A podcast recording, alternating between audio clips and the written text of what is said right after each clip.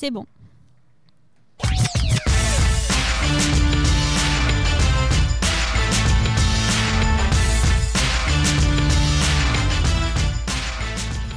Elle m'avait manqué, cette petite chronique cinéma. Mathias est de retour parmi nous pour nous parler d'une sortie qui a été très attendue et qui fait des millions d'entrées.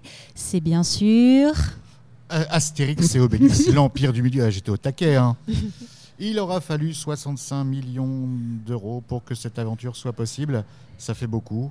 Tout n'est pas à l'écran, mais le film se prend une telle shitstorm, comme disent nos amis les jeunes, que je me devais de me faire l'avocat du diable et d'en dire un peu de bien. Alors du coup, on sera référencé sur les réseaux, vous inquiétez pas. Tout le monde, ouais, Corentin, je le vois, qui exulte derrière la table de mixage. Ce film se fait littéralement défoncer par les spectateurs, par la presse, par tout le monde, sous prétexte qu'il serait mauvais. Alors, bon, là déjà, je ne vais pas donner... Il n'est pas très bon. Mais il est très très loin de la catastrophe. Une étoile et demie sur Allociné, c'est quand même beaucoup trop peu. Oui, après, il ne mérite pas une telle cabale, il ne mérite pas vraiment. Le film est alors pas drôle, pas donc hilarant, on rigole pas. Cas. Quand on le voit, on ne rigole pas. On peut sourire, ça dépend. L'humour, c'est tellement subjectif qu'il y a des gens, si ça se trouve... Là, en fait, il y a des gens, je pense, qui n'osent pas dire qu'ils ont ri. Les caméos, alors si vous y allez pour voir votre vedette préférée, ne vous attachez pas trop, hein, à part certains rôles avec, qu'on voit, qu'on n'entend pas, hein, mais qu'on voit un petit peu plus, vous ne les verrez pas plus de 30 secondes à l'écran. Et la distribution, parlons-en, j'ai repris la fiche Wikipédia histoire de ne pas les louper. Donc Guillaume Canet, on va en reparler, qui joue Astérix, Gilles Lellouche, on va en reparler, qui joue Obélix, Vincent Cassel, Jonathan Cohen, Julie Chen, Léa Natcha, Marion Cotillard, on va en reparler, Pierre Richard, Ramzy, Linda Hardy, que je ne connaissais pas, José Garcia, Mathieu Chedid, Manu Payet, Zlatan Ibrahimovic, Philippe Catherine, Jérôme Commandeur, Audrey Lamy, ça commence à faire du monde, Vincent De Sagna, Franck Gastambide, Laura Felpin, Issa Doumbia, Angèle, Big Flo et Oli, j'aurais pu dire Big Flo, plus loin Oli, mais voilà, McFly et Carlito, ouais, même pareil, Thomas VDB, Monsieur Fraise, Chicandier, Tatania Gousset. Bon, là, je vais m'arrêter. C'est une distribution énorme. C'est une distribution absolument incroyable. Comme dans tous les films, Astérix, c'est le 5e film en prise de vue réelle qui existe depuis la fin des années 90. C'est à chaque fois une litanie de noms comme ça au générique. Et à chaque fois, des gens prestigieux pour faire la musique, alors plus ou moins. Le premier, c'était Jean-Jacques Goldman qui avait fait la musique du premier. Le deuxième, c'était Snoop Dogg qui faisait la musique. Ça, et Philippe pas Chani. Souvenir, mais le générique de fin est chanté par Snoop Dogg en featuring avec Jamel. Non, mais quand même. Alors, Mission Cléopâtre, on va en reparler aussi de celui-là. Dans le troisième, je ne sais plus, je crois que c'était Francis Lalanne, comme quoi il y a des problèmes partout. Et là, donc celui-ci, c'est M, Mathieu Chedid, qui signe une bande-son, somme toute, assez honnête. Mais si on ne reprend pas que les films en prise de vue réelle, vous vous rappelez qui avait fait la musique, qui avait fait la chanson d'un film d'Astérix dans les années 80 ? Plastique Bertrand. Astérix est là, ça va faire mal, ça va cogner la bagarre. Même la phrase n'est pas correcte grammaticalement. Et pourtant, c'est devenu culte avec le temps. Et avec le temps, tout s'en va, y compris les critiques de merde. Et je pense que, à l'instar de certaines scènes, alors pas tout le film honnêtement, à l'instar de qui s'est fait littéralement démonter lors de sa sortie par la presse et les spectateurs, il se pourrait tout à fait que les gens apprennent à l'apprécier sur la durée. Parce que tout n'est pas à jeter. Déjà, les acteurs... qu'on aime ou pas, Jonathan Cohen, c'est vrai qu'il cabotine beaucoup, mais qui cabotine dans tous ses rôles. On ne fait pas venir Jonathan Cohen pour qu'il soit discret. Voilà. On ne le fait pas venir pour qu'il soit discret. On ne fait pas venir... Ouais, non, par contre, on les fait venir pour leurs pattes, pour ce qu'on connaît déjà, pour ce que les générations connaissent. Comme quand on le disait, Jamel, on le connaissait pour ce qu'il faisait. Voilà, l'histoire du gnogno, on s'en rappellera toute notre vie, le gnogno. Le magno, il a mangé le magno. Voilà. Alors, le rôle de Jonathan Cohen est tout à fait comparable avec le rôle de Jamel dans Mission Cléopâtre. Comme, on va dire, le rôle de... je crois que, si je ne dis pas de bêtises, c'était... je vais dire une bêtise, donc je vais rien dire. À chaque fois, il y a Astérix et Obélix qui sont un peu transparents, dans tous, hein, dans tous les films en prise de vue réelle, Astérix et Obélix qui sont un peu transparents, et un personnage vient et les accompagne dans leurs aventures. Donc c'est le personnage de Jamel dans Mission Cléopâtre, le personnage de Goudurix dans Au service secret de Sa Majesté, qui a un mélange avec les Normands aussi, le personnage de cet acteur qui est extrêmement drôle dans tous ses rôles, un acteur québécois, vous allez m'aider, c'est Stéphane Rousseau, dans Astérix aux Jeux Olympiques, qui est selon moi vraiment le pire qui soit jamais arrivé, parce qu'il ne se donne même pas la peine d'avoir un vrai réalisateur. C'est Thomas Langmann, le producteur et fils de Claude Berry, qui a mis en scène, si on peut appeler ça comme ça, le Astérix aux Jeux Olympiques. Tous les acteurs qui l'ont fait en gardent un souvenir exécrable. Ça a même failli ruiner complètement la carrière de Benoît Poelvoorde, qui s'en est relevé heureusement, mais qui a passé des mois de dépression à cause de ce film-là. C'est-à-dire que, bon, j'allais dire, ils étaient maltraités.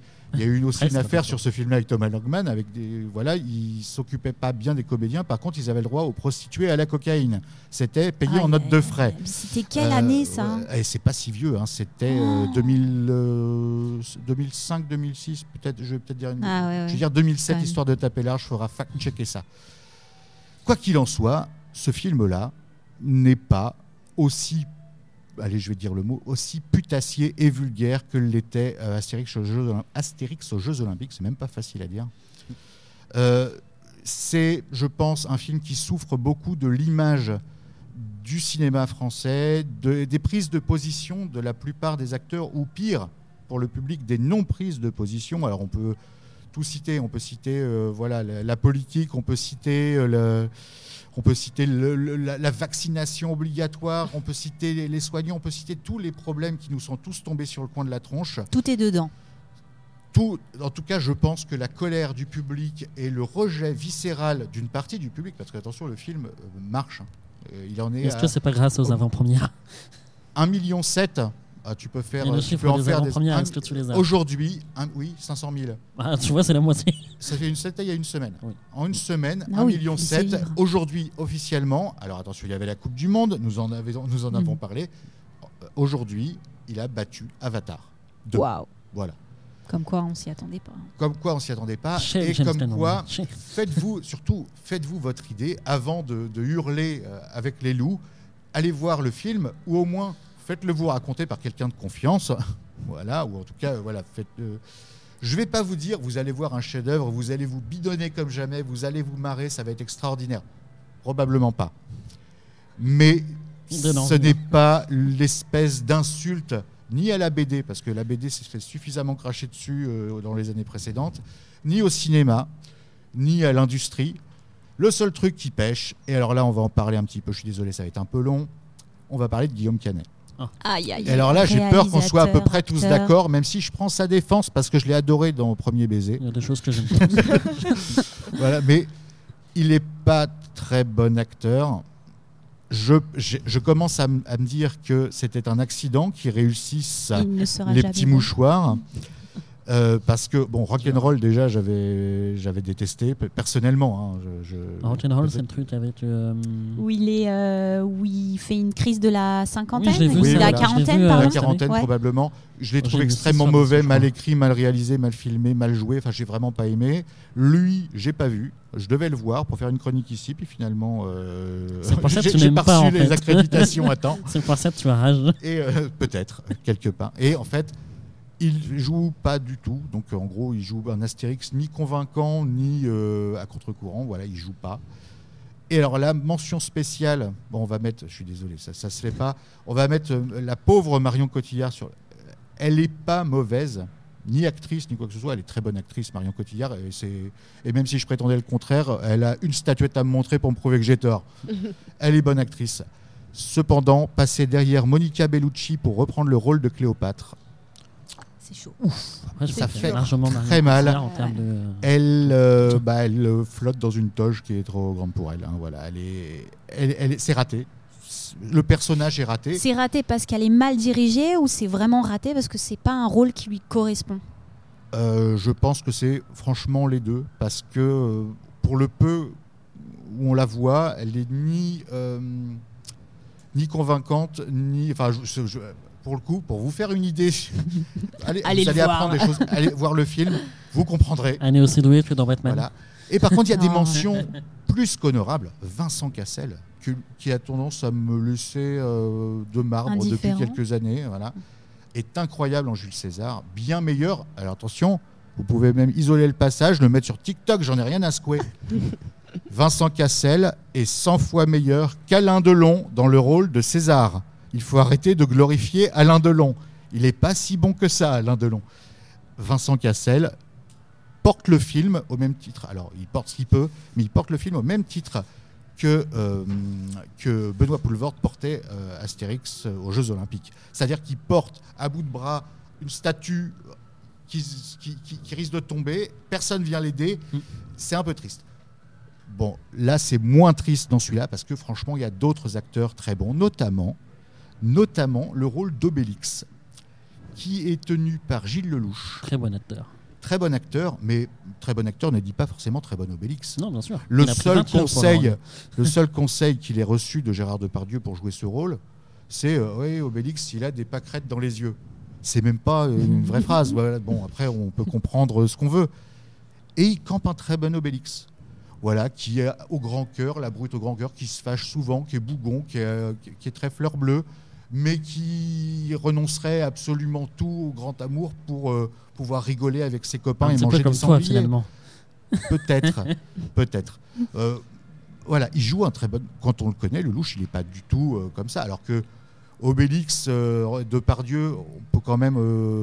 je vous en parlais. Je pense que quand il bouffait du sanglier, c'était entre les prises. Et ils l'ont filmé pour le mettre dans le film quand même. Donc voilà, je pense clairement que tout n'est pas à jeter, hein. On ne va pas être manichéen sur ce film. José Garcia est très très bon dans le rôle de Biopix, le biographe officiel de César, qui nous campe un mélange entre Jet Set et qui est très drôle.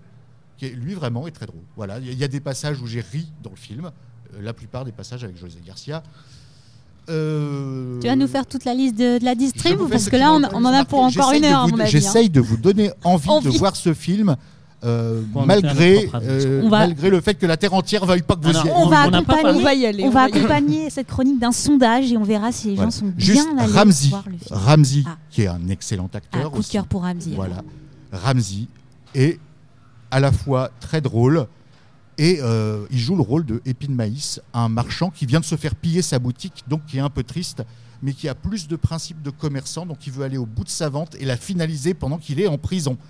C'est drôle, il est très drôle, même si je pense que le rôle a été écrit au moment de tourner. Il porte aussi ses scènes et finalement vous allez passer, je pense, un bon moment en famille. En tout cas moi j'ai passé un bon moment tout seul. Si vous faites l'effort de passer outre les caméos, l'abondance, le mépris du producteur qui dit ouais, on en a marre de produire des films d'auteur, on veut produire du grand spectacle. Ce n'est pas si mauvais. Eh bien, le message est passé. Merci Mathias pour cette chronique. Désolé, spéciale. C'était un peu long. Mais... Non, on est très content que tu sois là. Alors, tu nous avais beaucoup manqué. Le sondage, on verra ça post-montage et post-diffusion, bien sûr. Sinon, on ne va pas aller loin. Sinon, n'hésitez pas, chers auditeurs, à nous mettre si vous êtes allés voir Astérix et Obélix, oui ou non. Et surtout, grâce à la chronique de Mathias. Et alors, pour toutes les insultes, n'hésitez pas à m'envoyer les insultes à corentin@tstradio, bien sûr. Le pauvre. On lui fait coucou d'ailleurs depuis nos micros. On va passer à un petit jingle et on passe à la suite.